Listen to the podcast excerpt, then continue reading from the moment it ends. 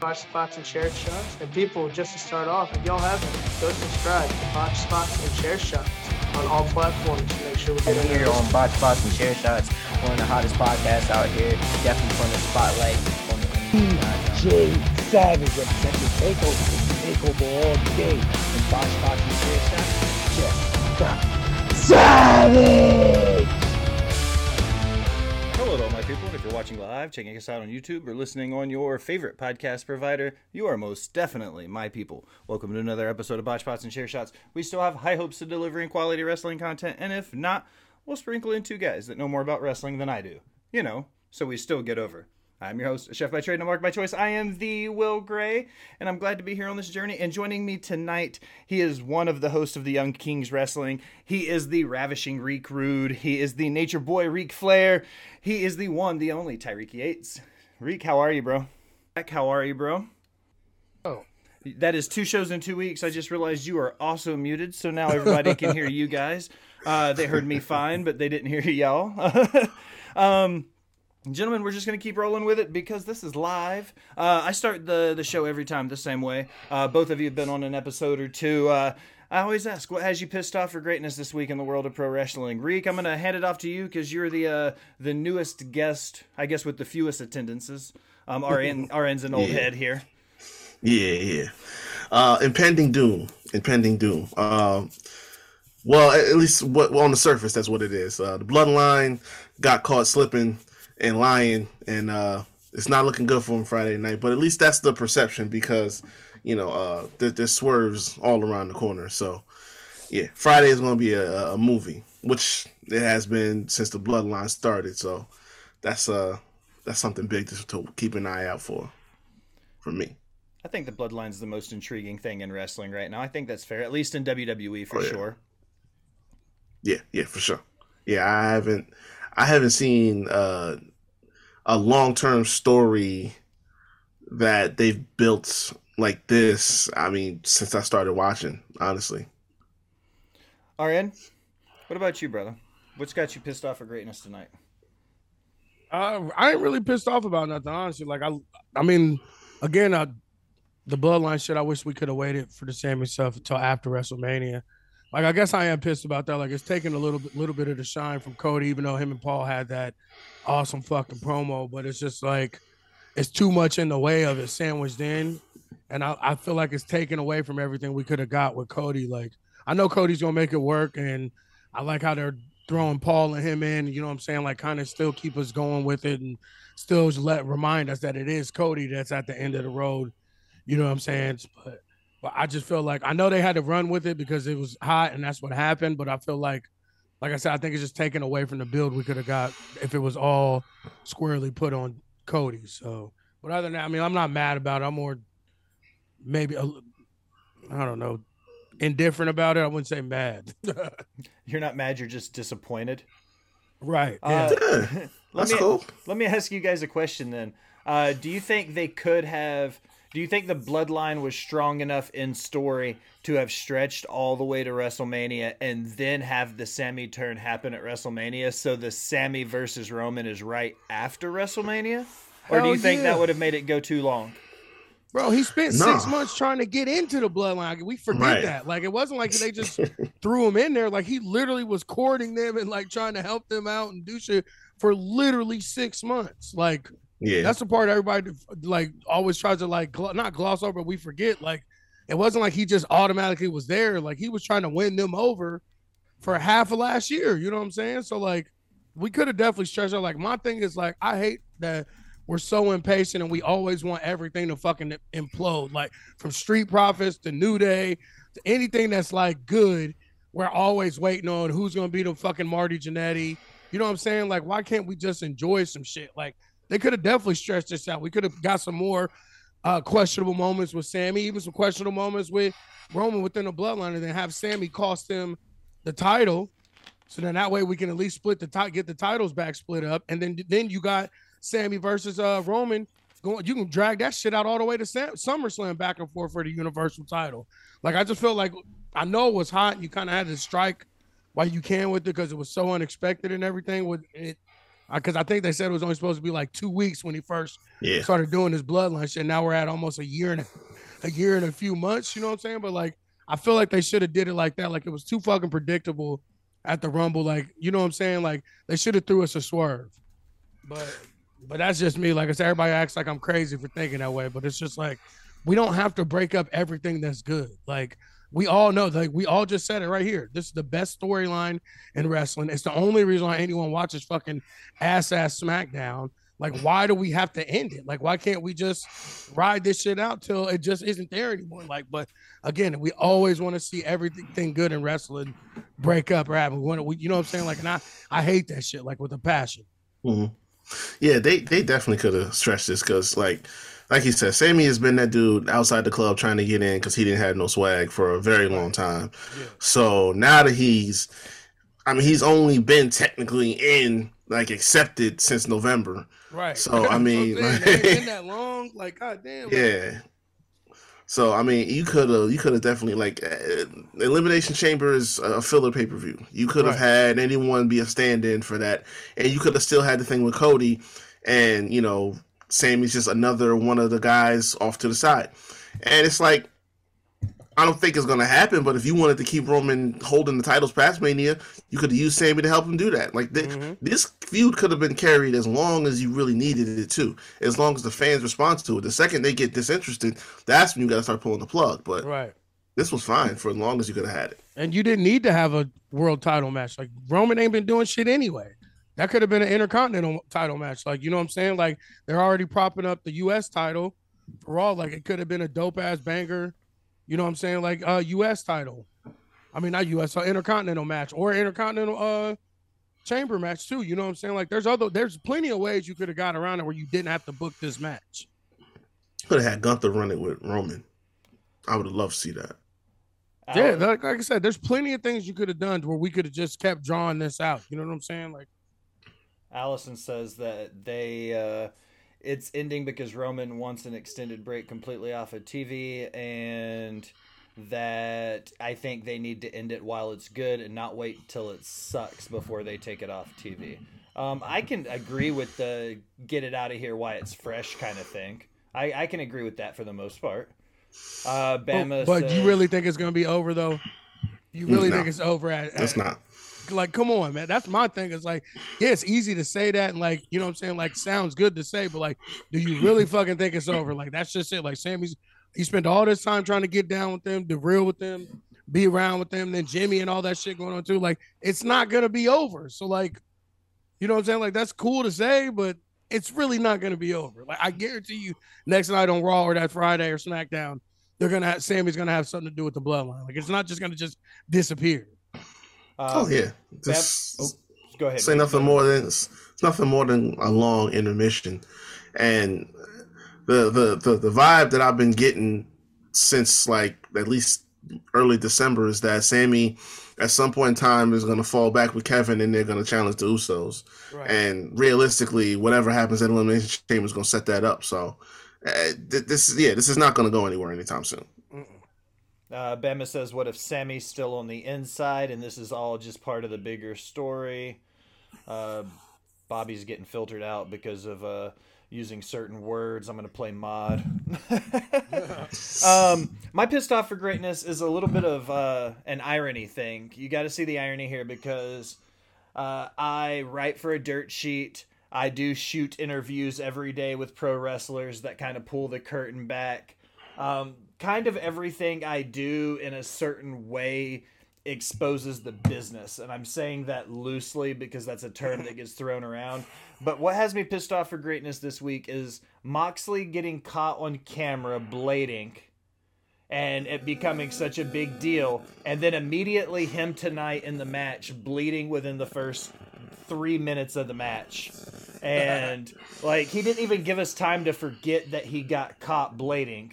He just immediately just went along with it like it never happened. And I'm not saying like kayfabe is real, it's real to me, damn it. Like I said, I understand that I pull the curtain back every day, but he could have at least given it like a week to breathe before he decided he was gonna blade on TV again. It just seemed like he just doesn't give a fuck anymore. I mean, I did, my thing is like with him, like he's I'm falling back into where I'm starting to hate the dude. I'm not even gonna lie. Well, that that's like that's this the, the vibe around the whole company. Like we we've talked about that on our show. Like th- this need for consistently giving color, you know, at least every other match. It's like John, uh, Mox is just one repeat offender. There's several guys in there that just can't help themselves. It's like you, you feel like uh, it's almost like you've been deprived of it everywhere else. That you just got to do it at a moment's notice. Whenever it's like, oh, oh yeah, absolutely. it's just like, but but it just it does it doesn't call for it that much. I, one thing I said about it is that if you have a situation, if you have a, a match or a storyline that's gotten heated like that, or something that's gotten serious or a crazy match, okay, fine. You know, it's just to add to the the drama of it. But it's not just like, oh, well, these two just having a match and oh, slip the wrist. Now all of a sudden he bleeding. Like, no, that's never been necessary. Uh, it's just it's just another more back to AEW overthinking everything. And like same with Mox. Like he had he had won me over for a while, but now this like fucking Mick Foley s whatever the fuck he's trying to be, like bleeding every match and everything. Like it's like like come on, bro. Like it's not necessary, and especially going against jobbers and shit. Like whoever the hell he was going against tonight with uh. Uh, Los Bernaldez, I always, I always fuck that up. But like, it was like, I don't even know who dude is, but it's like, bro, like, he's not somebody that should give John Moxley color. Like, it's, I don't understand that theme either. That at the last several times I watched the John Moxley match, I had no idea who's on the other side, and I don't think that's what you brought this man here to do. No. There's so many other promoters from the, and I'm not the guy standing on my porch screaming "Get off my lawn," even though that seems to be who I am week over week a lot of times. Uh, a lot of those guys back in the day wouldn't put that kind of stuff on TV because it's building and ma- building anticipation for something Right. and making you want it. And when you bleed, it makes it seem like that was the payout for something huge. If you Right. do it every single week, it loses all meaning behind what it means. And I feel like Moxley's now bleeding is so much part of his gimmick. If he doesn't do it in a match, then it's almost like, eh, was it really a Moxley match? Uh, Basically, No, I Um, mean that's that's it for me. Like it's Yeah. like none of his matches. Like now it's just like that's the thing is bleed, flip the camera off, uh, DDT, oh, and keep it moving. You know what I'm saying? It's like it's five moves of doom. Except one of his moves is to bleed. yeah. Uh, Bobby says Flair never bled for the Mulkey brothers. I'm pretty sure Bobby's the only one old enough to know who the Mulkey brothers are. Devil's Advocate in a shoot fight within three minutes of a standard match, someone is probably going to bleed from a punch or a kick. So is WWE too unrealistic and fake in quotations because they never bleed, and AEW is more realistic because punches will make you bleed. Um, Let me say this. WWE WWE is just PG. That's Right. that's just And clearly that person, clearly that person ain't never been in that, ain't been in that many fights. Because they're, I'm gonna be honest with you, I've seen a lot of fights. I've been in a few fights. Everybody don't bleed every fight. Sometimes no. you just get knocked the fuck out. Like, Yeah. that's true. you know what I'm saying? Like, there, it's not a bleeding thing. You definitely, you don't see somebody get busted in the forehead, but gush blood every time somebody gets in a fight. So Yeah. it's like, nah, bro, that ain't it either. if you see blood in WWE, it's a legitimate accident. Yeah, uh, Bobby said I it, when they bleed in WWE, it means something. Meaning, like it was either a they did it the hard way and it wasn't on purpose, or b it Yeah. was supposed to be the payout, big payoff. Brock Lesnar, Becky Lynch. I mean, even the Becky Lynch nose bust was a complete Right. shoot. Like it wasn't supposed to happen that way. Yeah. Right. And then Brock's psycho ass, he actually well, ram his head into something hard, which I, I don't know. That dude's it's different. But that, that that's all that's all that is. Like ever since 2008, they said, and really, really, you can, you can blame Shawn for that because Shawn overdid it in that match with uh, Jericho, and damn near bled himself like Eddie style. About bled So- out, just call it what it was. Like Yeah. Yeah, I hadn't seen one that bad since Eddie in like back in 04. So, I mean, that's I when they kind of gonna be- said, like, let me, let's let up on that. I'm gonna be honest with you. I don't need blood at all. If I'm being 100 percent honest, like unless it's like some shit like GCW, or you know what I'm saying, like some a hardcore match or TLC or something like that, where you're like getting hit with objects where it could happen. Like, but I don't need like the Daniel Bryan match last week.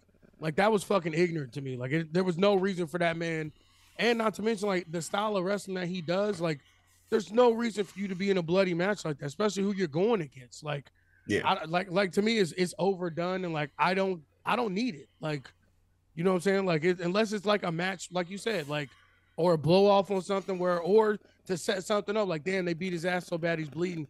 What's Yeah. he gonna do next to get back on? Like something like that, I understand. But just a normal damn TV match every Wednesday, so some dude bleeding buckets, messing up the damn ring and shit and everything. Like I like it's it's unnecessary to me. And like I'm the old man on the porch today. Like that, it's fucking dumb.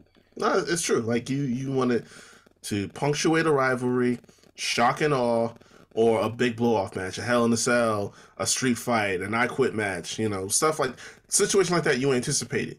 But if it's not to do that, you just want to elevate whatever program you're in. Like when uh, Kevin Owens headbutted Vince, like that makes sense. Dude's got a big ass head, and this is a seven year old man. You expect some blood to come, but that's a that's a that's a scenario where it fits. Right, right. Uh, rounding it out before we head into the the piece of news and rumors. Uh, Hogan Cena Rock bled very little. Austin bled often, but it always meant something. Uh, Brian, Katie says Brian is bleeding a lot because he never got to do it in WWE. So he was kind of like milking the opportunity now, maybe.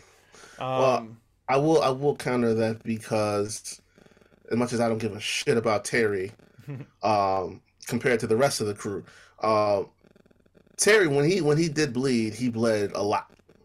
Like Brock squeezed the juice out of him and rubbed it on his chest like a a wild predator. like a fucking barbarian. Yeah. And you know, Rock we, we saw like like Mania 17, he had a whole bath going, and then Cena I, I was just talking about uh Eddie and Judgment Day. The very next year, Cena had the I quit match with JBL. His whole face was covered. So yeah, they didn't bleed a lot on you know regularly, but when they did bleed, they made sure they added that extra oomph to it. Agreed. Uh, all right, guys. Super Bowl was on Sunday. Over the next 10 or 12 or 13 days, call it two weeks, uh, there's some major wrestling events going down. Um, Elimination Chamber for the WWE. We got Sammy versus Roman. Battle in the Valley. We got Jay White's last New Japan match. Mercedes Moné making her in ring debut for New Japan Pro Wrestling. AEW's Revolution is the first week in March. Next week, we've got Impact's No Surrender. There's just nothing but good wrestling coming down the pipes. Do you guys have one particular show, though, that you guys are most excited about that's coming down? Yeah, elimination chamber. Yeah. You think that's the biggest one of them right now? Best stories? Yeah. You know, I, I forgot that uh, Mercedes was having that match this weekend, so like that's up there, but it's still, I'm still like keying in on what happens between Roman and Sammy. I mean, we know what's gonna happen, but it's like that's that's destination viewing. But I'm gonna still keep my eye out for Mercedes because, you know, I, I've always been a fan, and I love that she's over there.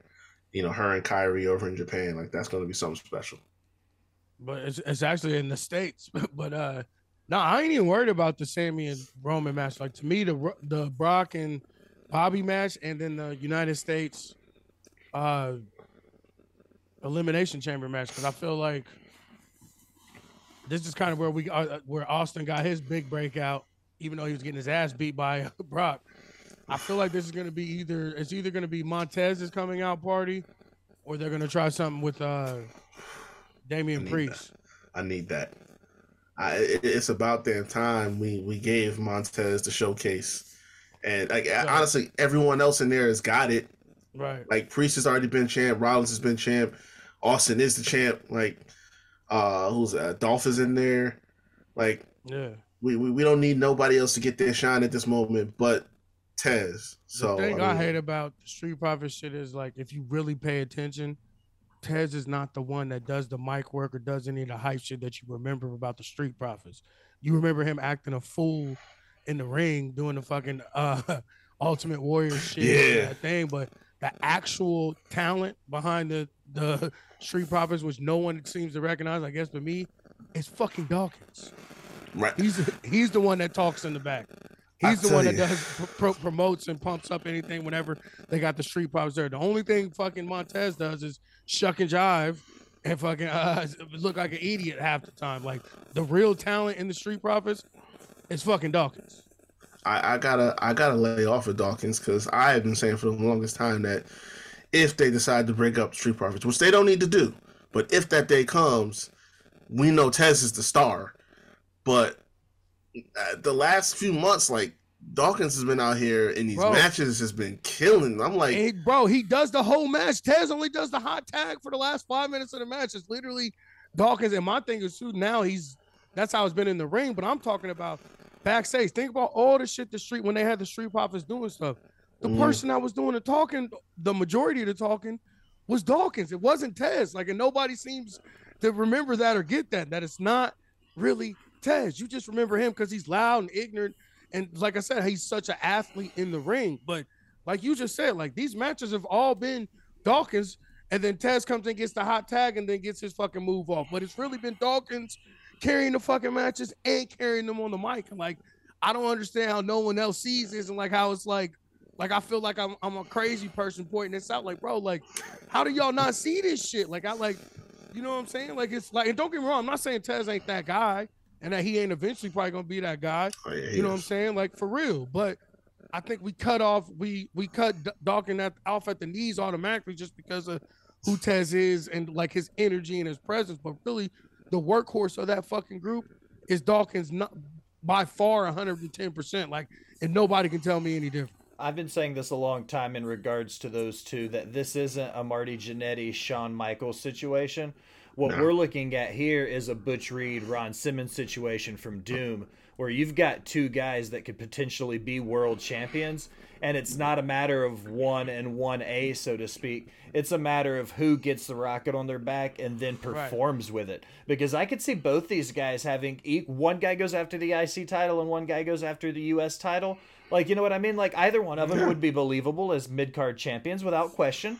So I think this is a Butch Reed, Ron Simmons more so than a Marty Jannetty versus uh, Shawn Michaels thing because I don't see either of these guys not being a star once they once they break up and go into Right. the, the and singles. Dawkins taking it serious, getting his body together too. Like you can tell the transformation, like him actually putting in the work and shit. And I think that's a lot of why too, why they have him being, I guess, kind of like the workhorse in the matches because he is like getting his shit together. He is getting his body right. Like and, and like I said to me, like I, I'm not saying Tez ain't that guy because he is. He's a fucking Got total bona fide package. stars, one hundred This guy, he just has Yeah. it. Whatever the fuck that is, he has it. But that workhorse dude, that dude that I would throw my money on is Dawkins.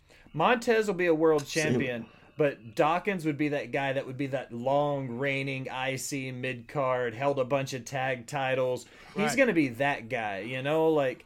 Tez will get a world title because Tez has that world champion personality. Not that Dawkins doesn't. Dawkins is the reason why WWE could stand to have a world heavyweight title again, like the big gold belt. Because somebody like Dawkins would be perfect for the big gold belt because he's a good worker, you know, like he's like kind of edge in that 2000 and you know late 2000s run before he got hurt. You know what i mean? Like he's that kind of guy. He goes out there he works he's he can talk but he doesn't cut those 10 minute banger promos. He gets in he says what he needs to and then he beats people's asses in the ring. Like good think- timing he's got decent move sets and he can work as a tag or a singles competitor. Dawkins is just as big a star as tez. Tez just has the look. Dawkins got Triple H vibes to me, like when it was Shawn Michaels, Chyna, Triple H DX. Like I feel that's how I feel about Dawkins. Like he's got that Triple H behind him, where you know he's just that secondary guy, but there's a chance. Like if given a, if if you give him the chance, I think that he's gonna surprise a lot of people and he's gonna get some world championships out of it if given the right opportunities. You know that shit has to line up. You know what I'm saying? But like Well, look That's at what I- Shawn and that's- Hunter. Shawn got his push That's- in the late '90s. Then Hunter really took off after that 2000s run with Mankind. Right. You know, like it was just that few years later. That's a perfect analogy. Yeah, Let that's- Tez that's get the run now, and then Dawkins gets over in 18 months, two years from now, when it's his turn. and we don't have to break them up. They don't have to be broken up to do their thing. Like they just like you know what I'm saying. Like we don't have to break them up. Because really, I don't think we've really got a real legitimate Street Profits run. I don't even though they've been on the main roster forever and they're like fully entrenched and like that's what we think of mainly when you think of tag teams now in the WWE. But like we, we they haven't got a substantial run with the belts where they're fucking like the Usos are doing now. Like they haven't got that run yet. So like No. that's my thing too about how people wants to break them up. Like we ain't even really seen them on no real tag team shit. Honestly, like them were hitting on all cylinders, beating everybody, and everybody coming at them and shit. Like, what they have the belts for? Like a month last time when they won them, I think so. It wasn't that long and at I think they only wasn't a long defended it once. You know what I'm saying? Like, it's like so. Can we at least get some Street Profits fucking tag team action stuff before y'all break them up? Like, that's how I feel about it. Agreed. All right, gentlemen. Uh, we're going to switch it over now to the main focus of the conversation, um, which is kind of a, a celebration of Black History Month. And like I said, I really appreciate you guys coming on. We're going to talk about this now.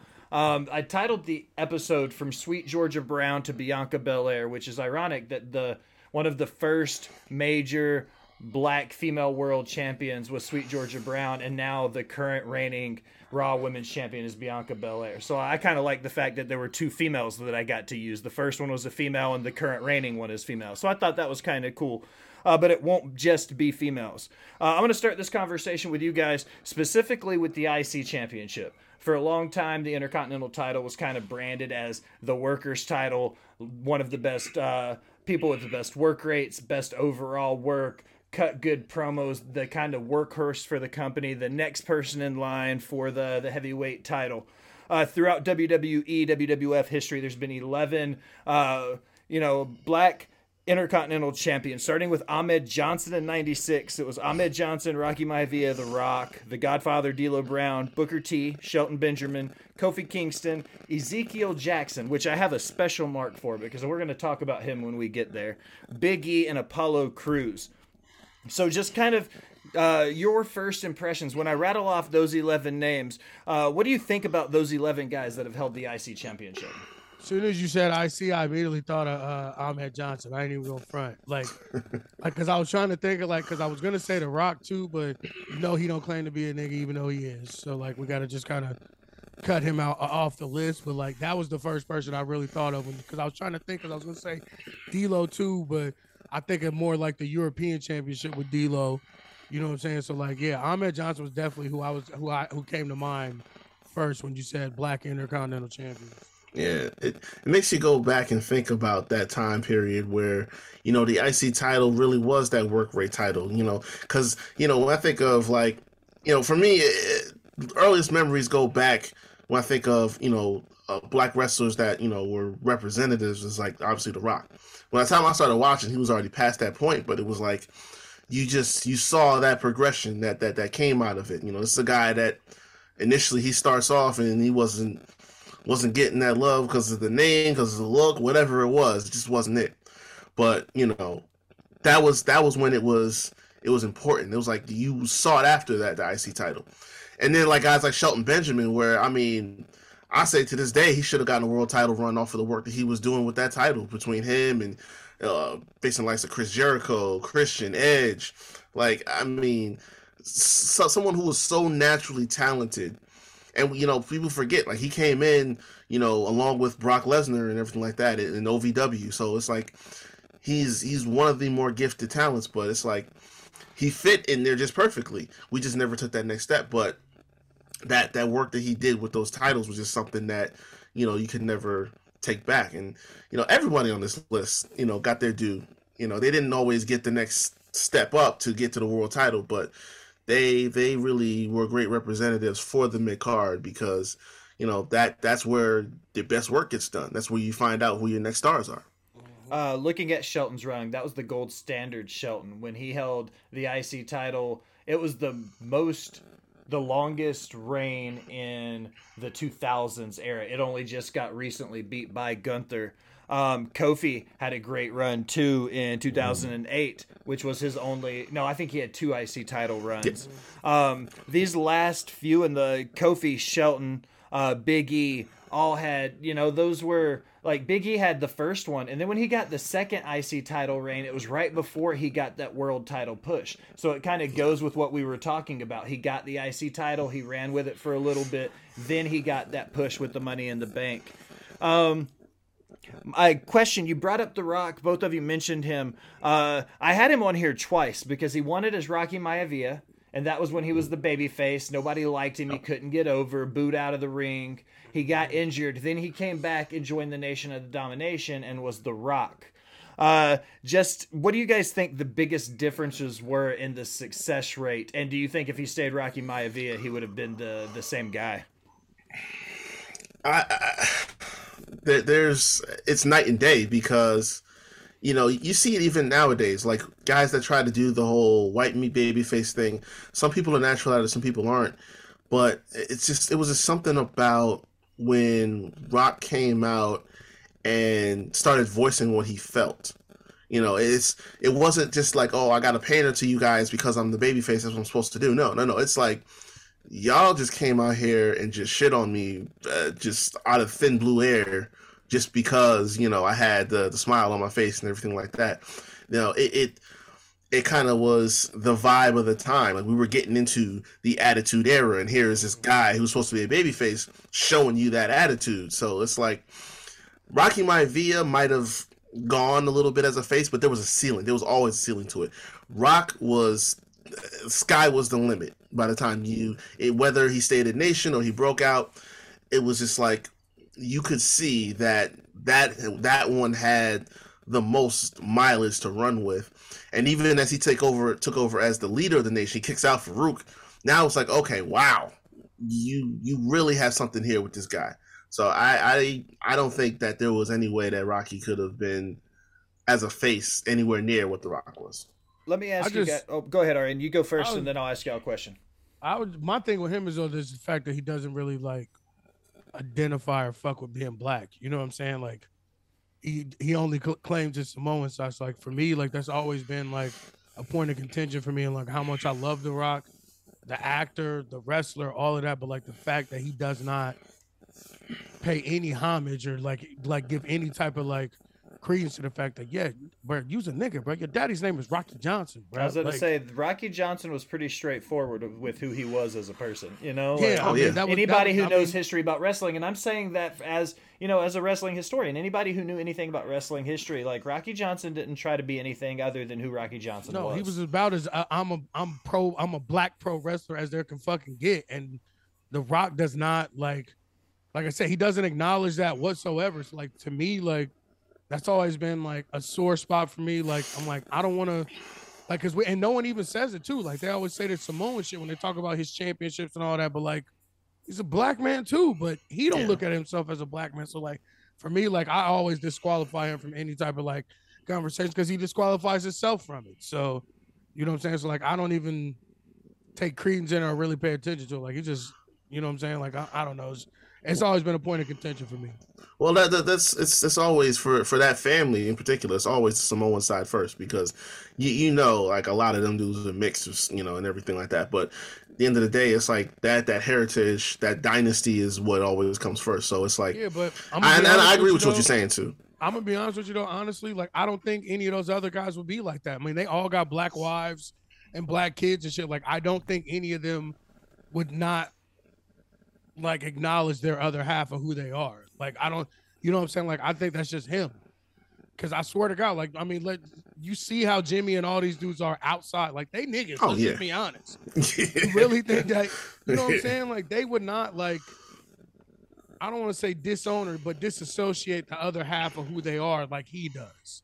And I'm I think that that's literally and I know a lot of it probably is too also the times he was coming up in and things on TV and how literally there were no fucking black champions whatsoever, Yeah. especially when he was coming up. So like I get it to a certain extent, but like I'm sorry, I just don't see Roman and them like not acknowledging the fact that they they were half black if they were. You know what I'm saying? Like Yeah, no, I just true. don't see that. I don't see them guys acting like that. Definitely not Jimmy and Jay's black ass. You know what I'm saying? Like they Mm. definitely coming to the barbecue. Like I don't see them not.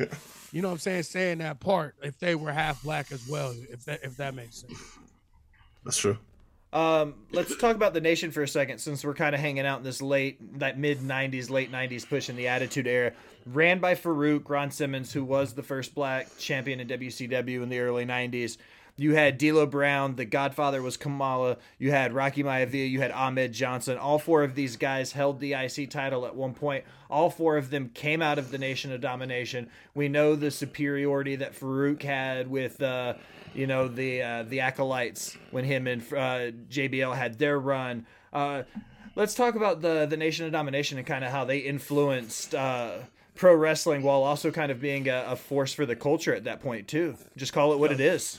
Yo, D'Lo Brown is one of the mm. most underrated wrestlers and performers of that entire fucking era. Like I, he's in my top ten favorite wrestlers of all time. That European title run, even though it ain't shit now, but like he carried that belt, he carried that division. His style, his athleticism, his fucking the not the head coming to the ring and everything like that. His move set, like he was doing some moves that dudes his size normally didn't do like doing and that includes power moves and high flying moves you know what i'm saying like i think he was an innovator and i think that he never gets the flowers he deserves because of who all was in that group and like he always kind of because even godfather to a certain extent be- became a bigger star than D'Lo ever was but that was because the nigga he was pimping hoes you know what i'm saying but like mm-hmm. but like you know what I'm saying? But like, I feel like he gets a raw deal in that because there were so many stars and world champions, to be honest, to come out of that group. But yeah, to me, like D'Lo Brown was the the diamond in the rough in that entire group, and I like still to this day, like I think that he gets he doesn't get anywhere near the respect he deserves for being a workhorse in that era. Yeah. To, to me, I think the effectiveness was two pronged because, you know, on one hand, yeah, obviously, you know, they were a voice for the culture. They were channeling that that Black Panther spirit. But on the other side of it, it's like you had a bunch of wrestlers who, you know, they had gimmicks that were just goofy. Like Ron Simmons debuted after being a world champion in WCW, like you said, he comes into WWE now and he's uh what was it like Spartacus or something like that. They had him they gave him the, the, the this helmet on, had him looking Everybody all had a crazy. ridiculous gimmick or like a profession Yeah. and job at that point. Trash man and repo man and you know the Yeah. burglar and shit. Like It's like you get you gave me this goofy stuff to work with. You know, Godfather was Papa Shango and also, which was a good gimmick.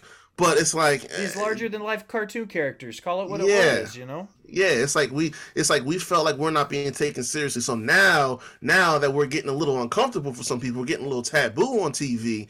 Now you got to take us seriously. So I, that well from both of those angles this is what really hit home and you know eh, they just they really developed some stars and i i, I agree D'Lo was so highly underrated because you know even even after the nation and stuff like that he did not get the love that he deserved but i mean yeah that that that group definitely hit on all cylinders at this time Uh, Booker T as an IC champion. Do either of you remember a Booker T IC championship reign? Because when I looked it up and I was looking through my list and doing my due diligence, for some reason I saw it and I was like, that makes sense. He's a Grand Slam champion or whatever. But then I was also like, I don't remember him holding the belt. It was in 03, so shortly after the merger. Uh, do either of you remember that IC title reign? I didn't. I didn't until because because I, I I tell TC this all the time. I watched I watched back 03 and I watched him beat Christian and I was shocked. I'm like, when the hell did this happen? so I didn't remember it happened until I rewatched it, but it was only for uh, like a couple weeks or something like that. But still, like, win's a win. It counts. But I, I had no idea it happened. Man, fuck Booker T, bro. I always remembered Booker for his U.S. title reigns. That was that was where it, it really, you know, I, I take my, my longest memories from it because you know he had a Booker whole T bunch. is the and- Jason Whitlock of wrestling, bro. I, I don't even I like I don't even want to talk about him at all. Like I don't want to say he's dead to me, but like nothing Booker T like Booker T has destroyed any credibility that I had. And I loved Harlem Heat. My family's from New York. My pops and them didn't even realize I had to tell them, bro, that dude's from Texas, bro. But like they because he was Harlem Heat and that's where they were from and grew up. Like they rode so hard for him. It was the only time my dad, my uncles like watched wrestling with me was when Booker T was on and shit with their country ass accents, but they from Harlem. But like, yo, any type of like goodwill that he ever had with me, like his recent shenanigans with going in on going in on Naomi, uh, going in on fucking Char. I mean, not Charlotte, fucking Sasha. All these black people that he goes in on, like, it may I can't get down with that shit. Like, I'm not gonna pretend like I do. Like, to me, it's the cooniest coon shit that ever did coon, and I got blocked on Twitter for saying that. But like, you know what I'm saying? Like that shucky ducky quack quack and all that shit. He's a fucking character of what a black person is in real life. He's what in the mind of an old white dude black people talk like. Like fuck Booker T, bro. Okay, I have to I have to ask you a serious question then because looking at it from that perspective, what you were just saying Booker T's doing now, let's talk about Apollo Crews, the 2021 uh, IC title reign when he was doing that as well. He was he was portraying a character. I, I I don't need to say anything other than the 2021 Apollo Crews IC title run. You guys know exactly what I'm talking about. Ready, set, go. Yeah. the biggest missed opportunity of the year, and I stand by that because. Look at the You star know- he is now in NXT, man. Like bona fide star, Uh, great. But it's like that, and I said I said this on our show too. That's who he is. If you look up Apollo Crews, he's really Nigerian. You can't even pronounce his name. Right. That man is really Nigerian to the core. So it's like he's embracing that, and it, it, it's a serious toll. You even gave him a heater in Dabba-Kato. Mm-hmm. Like that could have been. He could have elevated him to a main event level heel, and they just dropped it, and they took him off TV, shipped him back to NXT. That was such a missed opportunity, and the way it started with him and Big E, that that feud went on perfectly. Mm-hmm. Yeah, you you put you put Apollo over. He gets his IC title run. You could have had him hold that title for as long. You could have had him set a record with that title run. There, there was so much that you could have had with that that they just said, "Oh, we To just, me, we, just, it we don't was. want to do it." I think it was the backlash, and they got scared and dropped it. But like to me, like for Apollo Crews, that was the most natural he seemed on the mic, in the entire time that I've seen him in WWE. Like even with the accent and all that, like he felt like you said, like it felt authentic for the first time ever. Cause to me, he's smiley nigga. To me, like I think he's terrible on the mic. I think he should never have a microphone ever.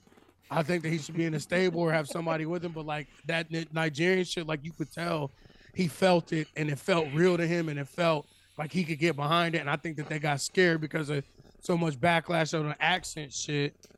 But like nigga, motherfucking fu- Kofi was Jamaican for fucking six months. You know what I'm saying? Like it happens. Like And then the same thing okay. happened. He just stopped using the accent one day on TV, and it was just Right. gone. And that's Yeah. what happened with that they- Apollo. he just showed up one Yeah, day not they- using it, and it was gone. they definitely dropped the ball on that one, and that could have been something dope. But I think, like I said, the times were different. We, that was right when we were in the middle of all the like Black Lives Matter stuff, and you know what I'm saying. Like it was, I understood it. I understood why they did it, and I also understood why they stopped doing it too. So like, I don't normally I, I'm I'll definitely shit on WWE anytime I can when they have something good and don't like Worth use it. on. But like, well, yeah, right. But that time, like, I'm I don't give them much.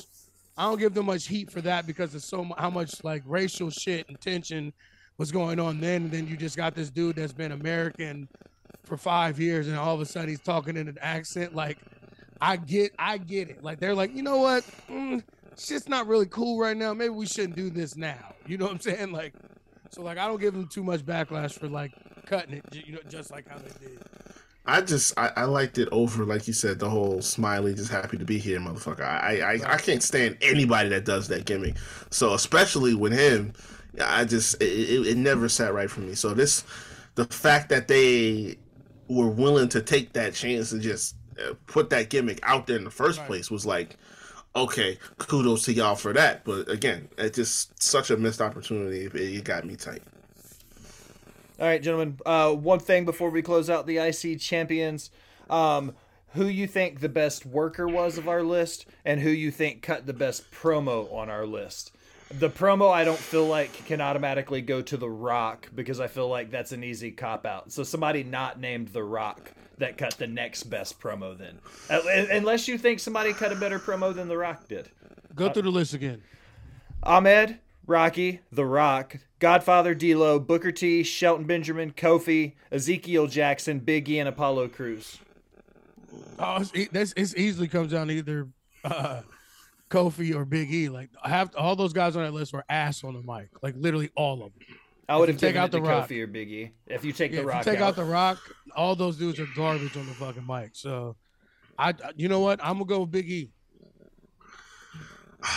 I'm, I'm if it, if it's not The Rock, it's tough. It's tough to say who'd be he's uh, the one on the mic. But worker, I gotta give it to Shelton. Like Oh, I was gonna I- say I- I- Shelton I on my could've- sleepers, D'Lo. D'Lo's a sleeper for that pick. Well, yeah, yeah, yeah. He'll be right. He'll be right there. But Shelton, like I said, he's just so naturally gifted. You didn't see him have a bad match. It's just like that. That was just an easy one for me. Yeah, the it's D'Lo for me if we're going to work in the ring, just because his reign. Like, and like I said, well, I don't really because I don't think a D'Lo is the intercontinental shit. So like, I'm gonna go. You know what? I'm gonna go with Shelton too. I'm gonna go with Shelton in ring, and then I'm gonna go Big E on the mic. Yeah, yeah. I'll give him that. Uh, I would say Shelton and D'Lo for the best worker for sure, and Kofi and Big E on the mic. I can agree with that. Uh, we're gonna same song, same dance. We're gonna look at the WWE World Championship now. Uh, looking at the list, there are 13. Uh, we've got The Rock, Booker T, Mark Henry, Kofi Kingston being the first African born champion. Uh, Bobby Lashley, who held the ECW, the WWE, and the Impact World Championships. Big E, Jacqueline Jazz, Alicia Fox, Naomi, Sasha Banks, and Bianca Belair. And then I'm going to throw Ezekiel Jackson back in there because Ezekiel Jackson held the IC title and the ECW World Heavyweight title. So he's still on this list, and he's he's coming down there. He's he's in this section. I'm going to ask you. Did you guys. say Mark Henry? Mark Henry's on that list, yes, sir. Uh, so kind of the same Good thing. goal. Looking through the list, uh, The Rock is obviously up there, one of the greatest champions of all time. I feel like anything that could be said about The Rock has been said at one point or the other between the three of our shows. I mean, we all know and appreciate and love who The Rock is, right? Facts. Yeah. Uh, Booker T as a world champion, the five-time, five-time, five-time world champion. Uh, did you like Booker T better as a WCW world champion, big gold belt Booker T, or did you like him when he transitioned to WWF Booker T?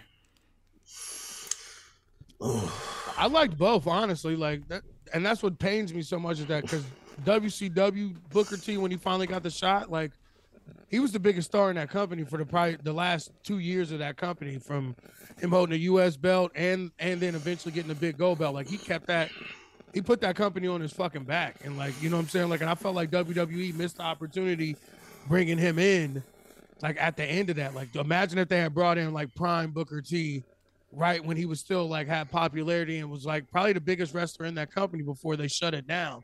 Like I felt like that was a real mistake that they made bringing him in as a heel too, like up against Austin. But I mean, I know they had to shit on everybody in WCW before they gave him their due. And King Booker was one of my favorite fucking characters. Like I said, I hate this. Like it, it pains me that I that this dude did this to me and make me want to hate him because that King Booker shit with that motherfucking pinky up in the air, that one pink, bro, that shit was fire, bro. The he took that shit King and Booker ran now. With it. And that's another too, using an accent and all that shit, pretending to be British and shit. Like that shit was so fucking fire, and he was so like A Texan He- who says he's from New York pretending to be to British. be British. You know what I'm saying? And he brought his old lady in and shit too, and everything. Like that shit was so fire, and like Yeah. kind of above his, kind of before his time on the character work and everything. You know what I'm saying? Like that King Booker shit was what Corbin and all them were aspiring to fucking get out of that uh, King of the Ring shit. You know what I'm saying?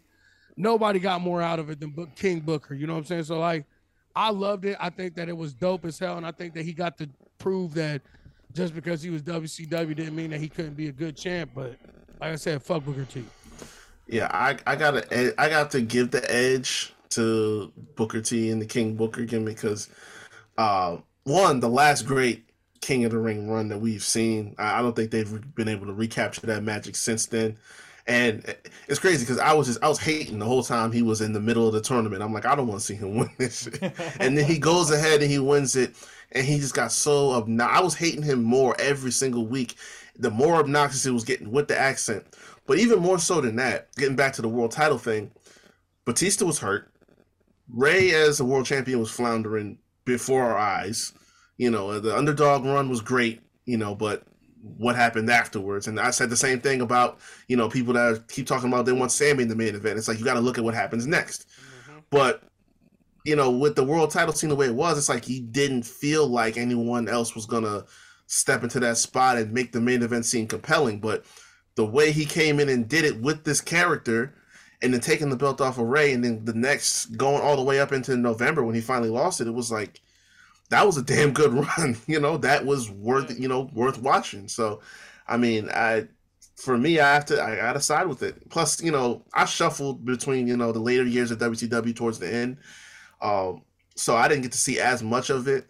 But I mean, it was good, but I, I felt like once he got over to WWE it was better.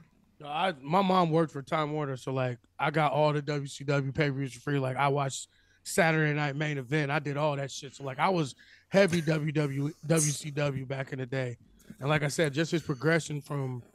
And it's crazy that Terry believed in him. Much as we want to hate on Terry, like he Terry is one of the integral parts on why Booker T eventually became a main event stars because Terry believed in them as a tag team and he believed in Booker T as a single. So, but yeah, it's just uh I don't know. I don't like. I love Book. I I did love Book Booker. Fuck that nigga, but uh, I'm trying to think. Like, yeah, I'm trying to think. Name the list again of the men.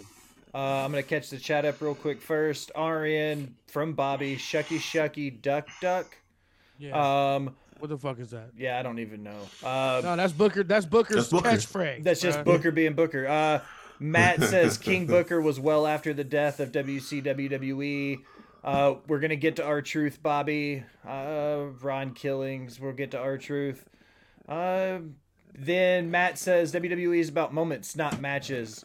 Uh, matches or runs, Reek. It's a moment, and that's what is uh, what it's all about in. WWE.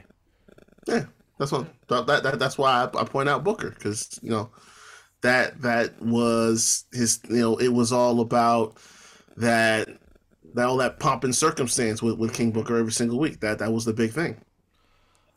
Uh, Mark Henry, uh, Hall of Pain, Mark Henry, big gold belt, Mark Henry, big badass, Mark Henry. Uh, you guys got two cents to throw on on what you think about him uh, at that point in his career. This was around the time he was feuding big with the Undertaker too. He had the big gold belt a few times. Mark Henry finally got over, finally got that world championship. Uh, what did you guys think about uh, you know the world's He strongest? took so man? many L's. Like You think he, was just ate a bunch that- of L's for no reason? Yeah, definitely for no reason. Like like you said, like he went up against the top guys, and like you can't remember him get, catching an L on any of them. Like like even the, with, the uh, pink the salmon jacket on with Cena and all that, bro. Like he took an L in that. Like I, I thought that. I'm gonna be honest with you. Just in this time, like all niggas was taking L's back then. Like it just wasn't like know it. It wasn't for us to be the main guy or the A guy if it wasn't The Rock. You know what I'm saying? So like, I'm mad at it. It's o- it's over now, and like it kind of is what it is. But like, he took way too many fucking L's, especially all the work he put in to make himself better, to make himself a uh, a viable option, to make himself a main event player, and like. It, it just seemed like anytime it was a big one, he lost. From Orton, the Undertaker, Cena, he ain't got no like. It's all L's to all of them. You know what I'm saying? So like, to me, I think they kind of dropped the ball on that. And I dropped the. I think if they had gave him maybe some more bigger wins, you put, probably could have got a nice baby face run out of him, too, for real. You know what I'm saying? But like his greatest success was when he was the angry black guy. I, I think it was it was great for what it was. I think it was five years too late.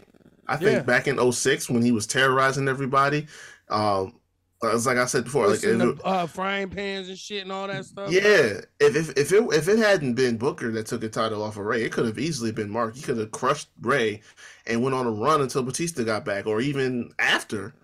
Like that, that was the that was the height of the run for Mark Henry, honestly, because it was the time that he was the most destructive and the most intimidating. So I mean, Right. uh, that we we took our sweet time getting there, but like I said, it was still good for what it was. He says in 2023 he's still in shape to go.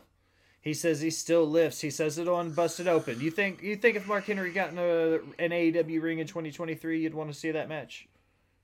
Not really, but Uh, no, you can tell he is a hell of a lot slimmer and look like even in his face and stuff, you could tell he does look to be at, at a healthier weight. Probably he probably had to drop some weight too, being that he's getting older and shit on his knees and stuff. But like, I mean, in AEW, fucking Dustin and all those bums can fucking wrestle. Like, why not?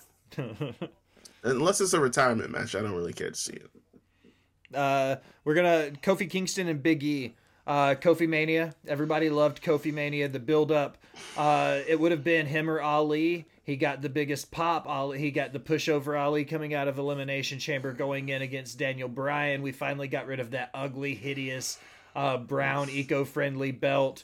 Uh, Xavier Woods and Big E unveiled the WWE title. Uh, Kofi was the first African born champion. Amazing moment. Few years after that, Big E wins the Money in the Bank. We got two members of uh, New Day now that have held the WWE title. My question isn't about either of them, though. My question is Does Xavier Woods get a title run No. by himself? Do you think Xavier Woods is a good enough singles competitor to hold the belt by No. himself? We know the other two guys are. That's without question. Both fantastic workers. Is He's- Xavier he's the too guy by basic. himself? He's too basic in the ring and he's too good on the fucking mic. Guys like that, you know what I'm saying? Like they never they're he might slip and fall into one just because the other two guys have one, but like realistically, those type of guys never get world title consideration. Like shit, he ain't ever even really won nothing on his own, honestly. Like he's done Other than Some the King of the Ring?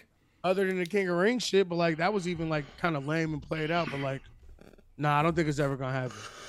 Uh, I'm gonna say I'm gonna say no for now, only because I feel like there's something missing. You know, um, like you said, great on the mic, ne- never been an issue. Um, I don't know if it's if it's a finishing move, it's a it's a particular thing because there's always something that just sets it off. Like with Big E, you got the big ending, you got the his powerhouse skill set, and you know with Kofi, like I. I can relate to that feel. I was at Mania 35, so I got to see and feel all of that. Was that it was as a moment. electric as it looked? Well, It I was, was- watching it, live and it blew my mind. It was just like it was under the place was just unglued. That's an open air stadium, and you still felt everything. So I mean, that was just something really special. But that was that you know that that moment he lines him up for that trouble in paradise. It's like there's that little that last missing piece that there's just I don't know if it's a move or if it's something else, but that's missing from Woods right now. And Yeah. on top of that, it's like he's hurt a lot. Yeah, his close. His I- out of the finishing group. move is a flipping clothesline, bro. Like, the it's not even backwoods. Yeah. I was gonna ask. You guys don't like the backwoods? That little schoolboy roll up he does. It's not- Like it's, it is. what It's it not. is. It's not I'm, exciting. ha- I'm halfway being facetious, by the way. I think it's kind of a stupid finishing move. Honestly. Yeah, that's what I'm saying. Like it's it's not it's not exciting. It's not eye popping. It's not eye catching. Like he Trouble in needs to- to- Paradise, fantastic finisher. You Exactly. know, like absolutely. yeah, first time he hit it, I was like, damn. They, they, they let him do that. and the SOS, like back in the Yeah. day when you used to, the SOS was fire too. You know what I'm saying? Like, I don't know. I just think that, yeah, I don't think it's ever gonna happen. All right, Bobby Lashley. Uh, when I came through my list, ECW, WWE, Impact World Champion. My question for you guys with Lashley: everything he's done in the career, mixed with his mixed martial arts with Bellator, plus this most recent run that saw him win the WWE title two times. Um, hell of a run.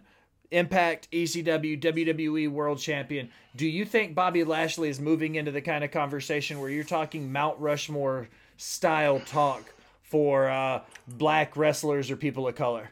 Are you He's already is he getting to that level? He's already there to me because like all those guys on that list, you don't think of any of them as world champions, but when you think about Bobby Lashley, you think of him as a world champ. I said he looks like a world champion every time I Yeah, see that's- him. that's- he looks like, like, an old school world champion. Like yes. think about all those guys. Run that list off. Besides the Rock, let's just take the Rock off, set him to the side. Rock all the- Booker, Mark Henry, Kofi, Bobby Lashley, Big E, the women, and then Ezekiel Jackson. Ezekiel Jackson was a big boy. When I went back and looked at some film no, and looked I'm- at some Oh, pictures, he was a big he was dude. Ahmed Johnson. Big He was swole just like guy. Ahmed Johnson. Yeah. yeah. Ahmed but was what a I'm big saying guy, is- absolutely. But he was Yeah, on the but IC what I'm- title list. But yeah, I get what you're saying.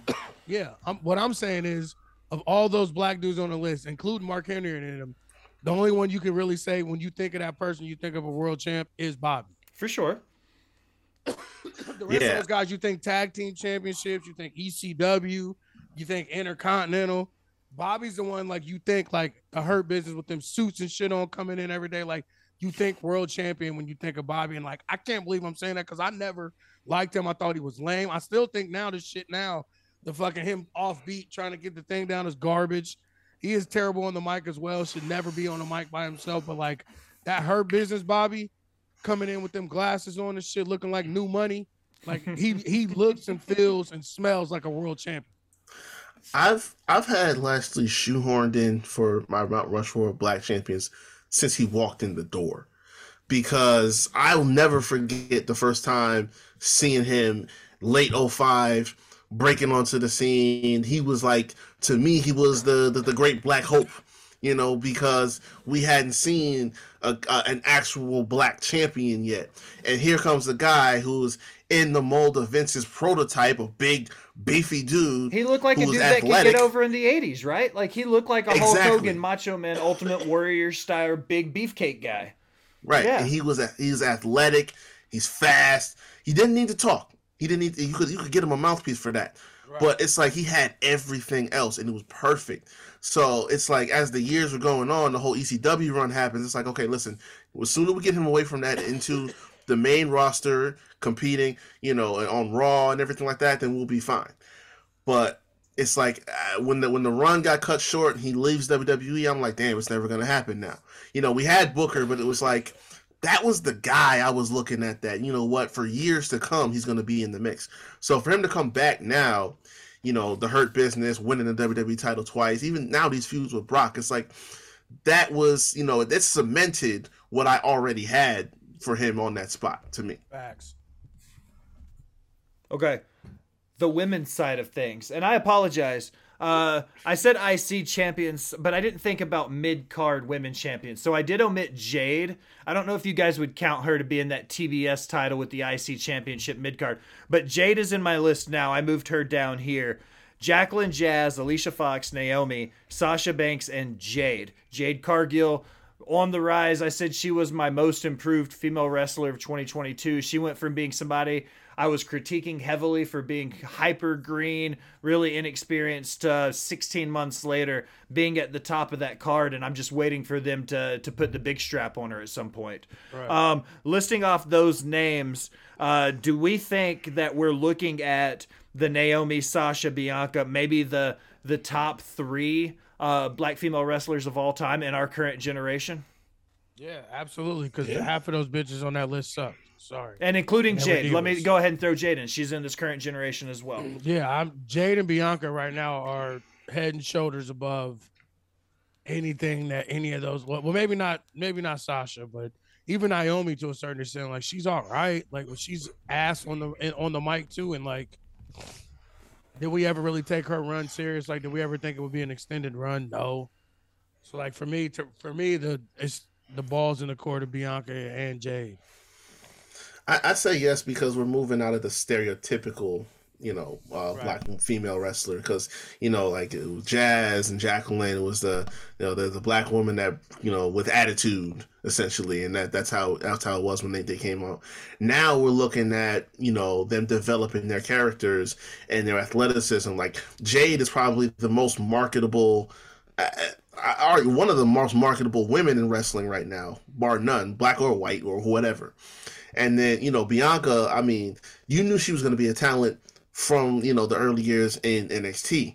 But I mean, the way she flourished in just it's only been three years since she came up to the main roster. Like, you look at what she has done in that time period. It's like that that is just eclipsing everybody. And you know, of course you gotta you gotta put in, you know, Sasha and Naomi because, you know, they they, they put work into to just progress. Like Naomi was part of freaking Funkadactyls. You know what I'm saying? I gotta of the, give the her dancer girls, yeah. yeah, I gotta give her the nod just off the strength of her coming up from that to being a women's champion. You know, and and, and Sasha Mercedes, you know, wherever her career ends out, she's already left her mark. You know, being the Yeah, it's first just- woman to do everything.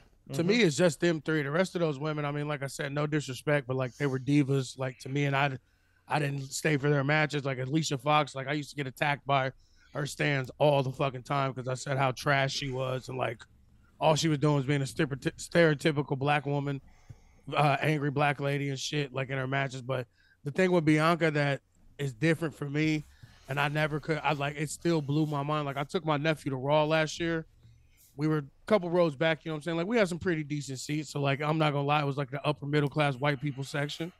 Uh sitting like two rows in front of me, I seen these like long ass braids and these homemade Bianca shirts. And like just at the corner of my eye, I'm thinking it's like these two black girls. And then I I just happened to just like glance and really look at it. It's two little blonde hair, blue eyed white girls with the Bianca braid, black braid too. Like they didn't make it blonde, they made it black like Bianca sewn into their fucking hair, and their mom made them Bianca Belair shirts. And these are two blonde hair, blue eyed white women in Southern Ohio, and they were rocking out when fucking uh, Bianca came.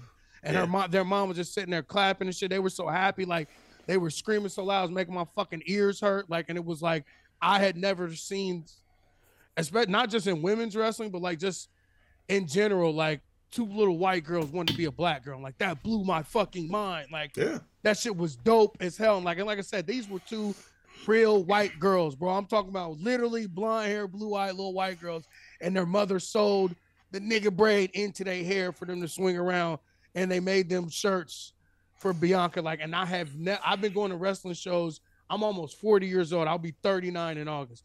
I've been going to wrestling shows for almost 20 years. I have never seen anything like that in my entire fucking life. And it was probably the dopest thing I've ever seen in a crowd at a wrestling show.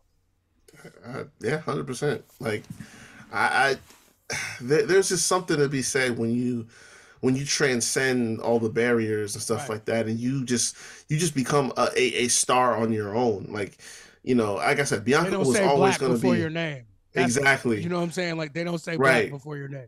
right. It's like you you knew that that this was going to be you know a, a talented performer. You knew she was going to be in the mix, but just you didn't see this. You didn't see the main events of WrestleMania and you know the the, the all this this all the girls wanting to dress up like her, everything like that. It's just you didn't see that initially, and she's just done it and made it look easy.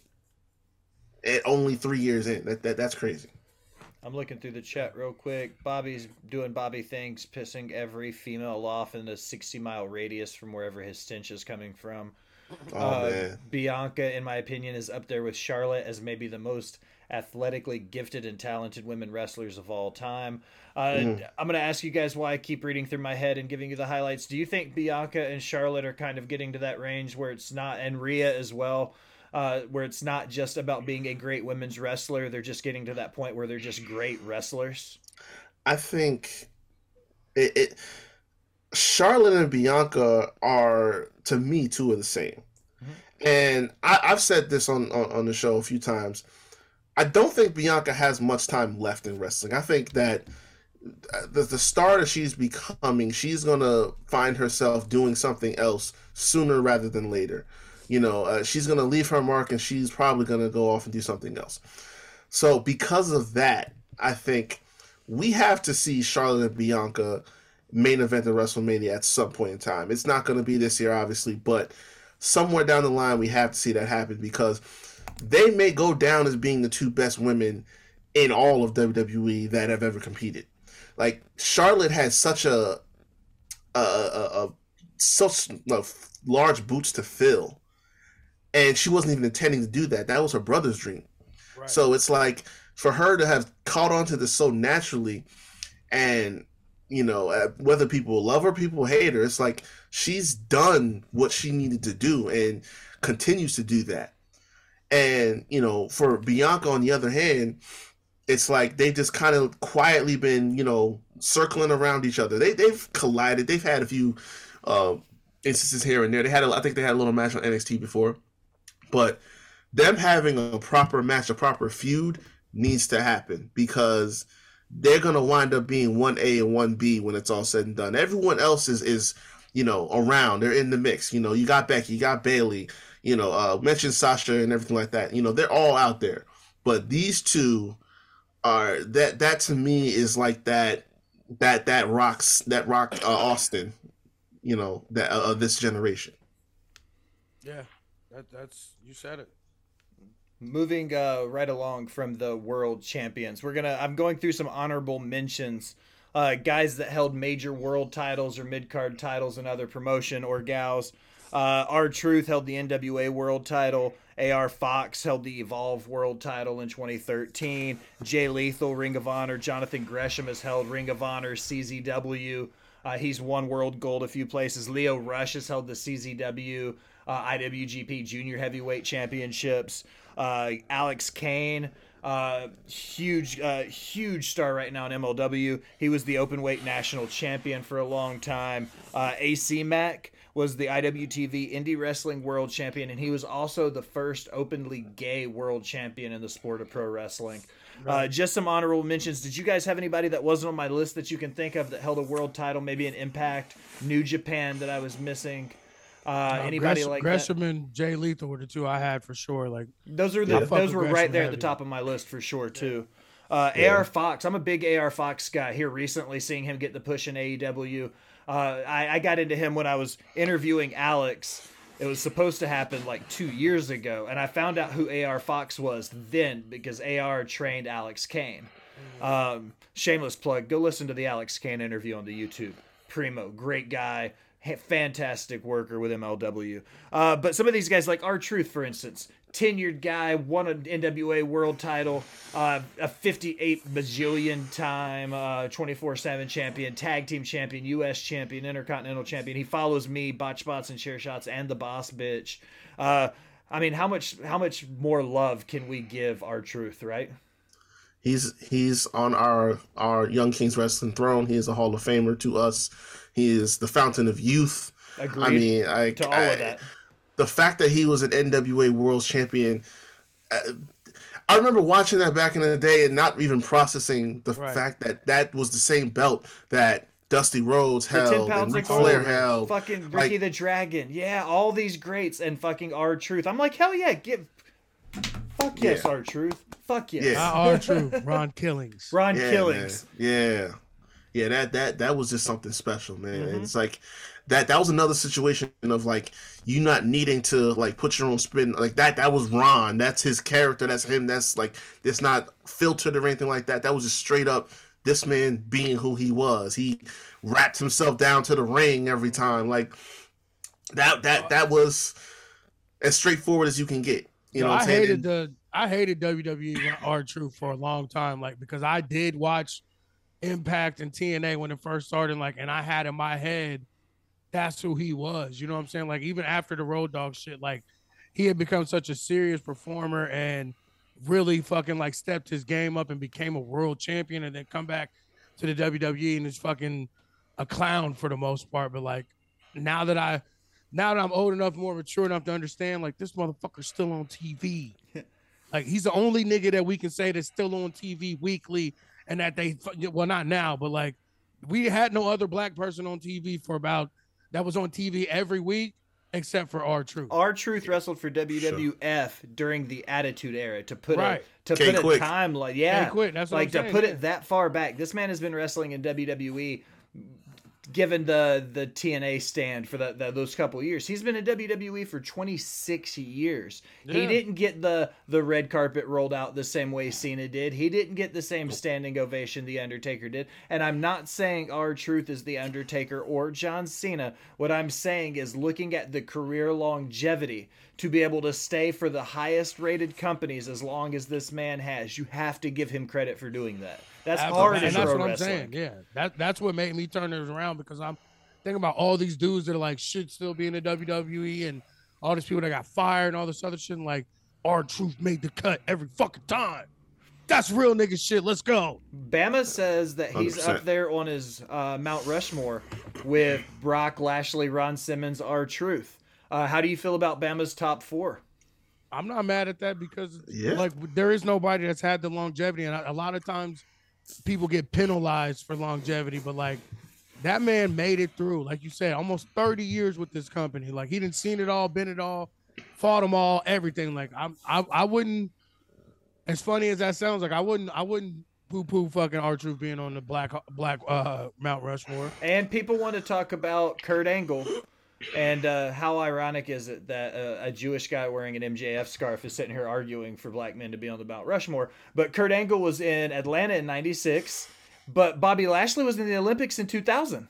You know what I mean? Like they were, he was right there along with it. So you look at Lashley; he was a an Olympian. He's a world champion multiple times over. He won the same world title belts that Kurt Angle did. So I mean, you have to start looking at him as being not necessarily equals. They both did great things for the business, but like sometimes these guys are getting left off of these greatest of all time lists when they're doing the exact same things that your Kurt Angles did, that your Stone. Colds did. It's just Yeah. the where they were at at the business at the time. When you're going against The Uh, Rock and your Stone Colds and your John Cena's, you can be the absolute best, but when you're going against a once in a generation talent, it's hard to, to shine against it, right? Welcome to being black, Will. That's what Yeah, man. happens. That's that's true. That's Yeah, what you uh, just had. You just put his resume up against Kurt Angle. and Bobby Lashley is not nowhere's near looked at how Kurt Angle is. And this man, pill popping. He was only really in the WWE a few years. He was in TNA more, and still like his his his stance and and stature is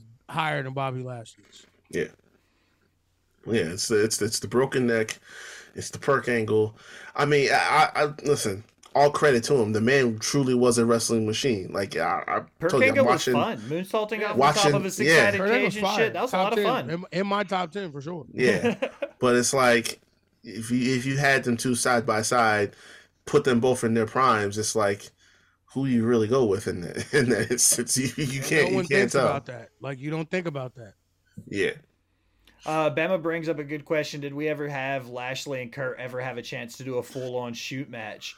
Uh, I was going to bring up Xavier Woods and uh, uh, Gable. in the uh, the Royal Rumble when we were talking about Xavier earlier because he got into that. They did like that 30 second shoot in the middle of the match that I thought was genius. Yeah. Uh, but I don't recall if we ever saw Lashley and Kurt Angle getting a shoot in a, match. I, yeah, I don't think it was a shoot. They've had, like, I think they've had some, uh, like an impact. They had like a match or two, but uh, shoot wise, I don't think that ever happened. Yeah. All right, the the last little thing I'm going to touch on. Uh, we also got to throw in JYD as a territory guy. Uh, he didn't. He held territory titles. Uh, he held mid card titles in WCW. But I feel like you can't talk about uh, people of color who helped elevate the the game and not bring up JYD. He carried uh, mid South and the Louisiana territories through the 70s and 80s. So uh, much respect to JYD there.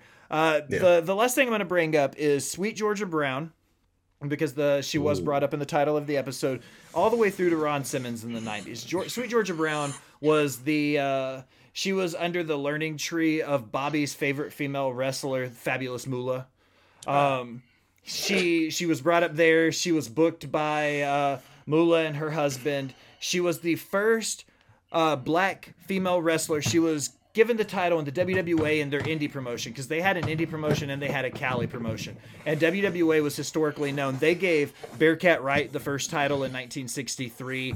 Uh, so you could say Bearcat Wright was the first black champion in a major promotion if you look outside of the WCW. But that's getting into history and semantics. But WWA was historically known for doing this. They gave Sweet Georgia Brown the title in 1962 at a time when just to be honest it wasn't about just being a woman in 1962 but it was about being black and a woman in 1962 but the promoter still said we're going to put the belt on her uh, i know it's hard to speak on because none of us were alive then but you guys had family that were that that lived through that stuff to to say that she was able to ascend to the top at a time when nobody wanted to see it speaks volumes right Right. Yeah, absolutely. I mean, sometimes star it doesn't matter the present, the people around you, or whatever. Sometimes just a star can't be dimmed, and I feel like that's kind of what which what she was. Kind of like uh, really around that same time, like uh, was it Jack Johnson and all them, Brown Bomber and all them. Like sometimes you just can't deny. Bearcat, Someone's Bobo fucking- Brazil, Art Thomas, Ernie Ladd, all of these guys, 60s, 70s, 80s, but none of them got that push into JCP, WCW, WWF. Right. I will say, um, and I, I love that you brought this up because Sweet Georgia Brown deserves her flowers. But I'm going to mention another name that um, we actually, uh, well, I'll, I'll give t- TC did it. He found uh, this one during his research. Uh, Ethel Johnson, Okay. because uh, she was actually uh, an African American women's champion in the 50s Oh, way back when. And this is what I, I, give credit to my co-host because you know he did his research and just a couple years ago uh, made that viral tweet. And if you haven't seen it, go on YK Wrestling and check it. The pin tweet. Um, it's some footage of her. Rest, and, and they they I mean they're running the ropes and killing it. Her and a, a, a whole group of black women's wrestlers in Boston, mind you, in the fifties Right. um, you know, we're, we're just main eventing shows out there, and you know they, they weren't spotlighted, but um, uh, there was a documentary a couple years ago out called uh, Lady Wrestler, and uh, we actually interviewed uh, the guy who, who made the movie and uh, directed it, Chris Bournea. Um, he shed a lot of light on it. It, it was out in Ohio, so um, a lot of these women, you know, they don't get talked about enough. So I think that that's important to point that out. You know, you Sweet Georgia Brown, you know that that's that's your your your big, you know, the, your first major name that you hear about the connection to Fabulous Moolah and everything like that. You know, so so we acknowledge all of that.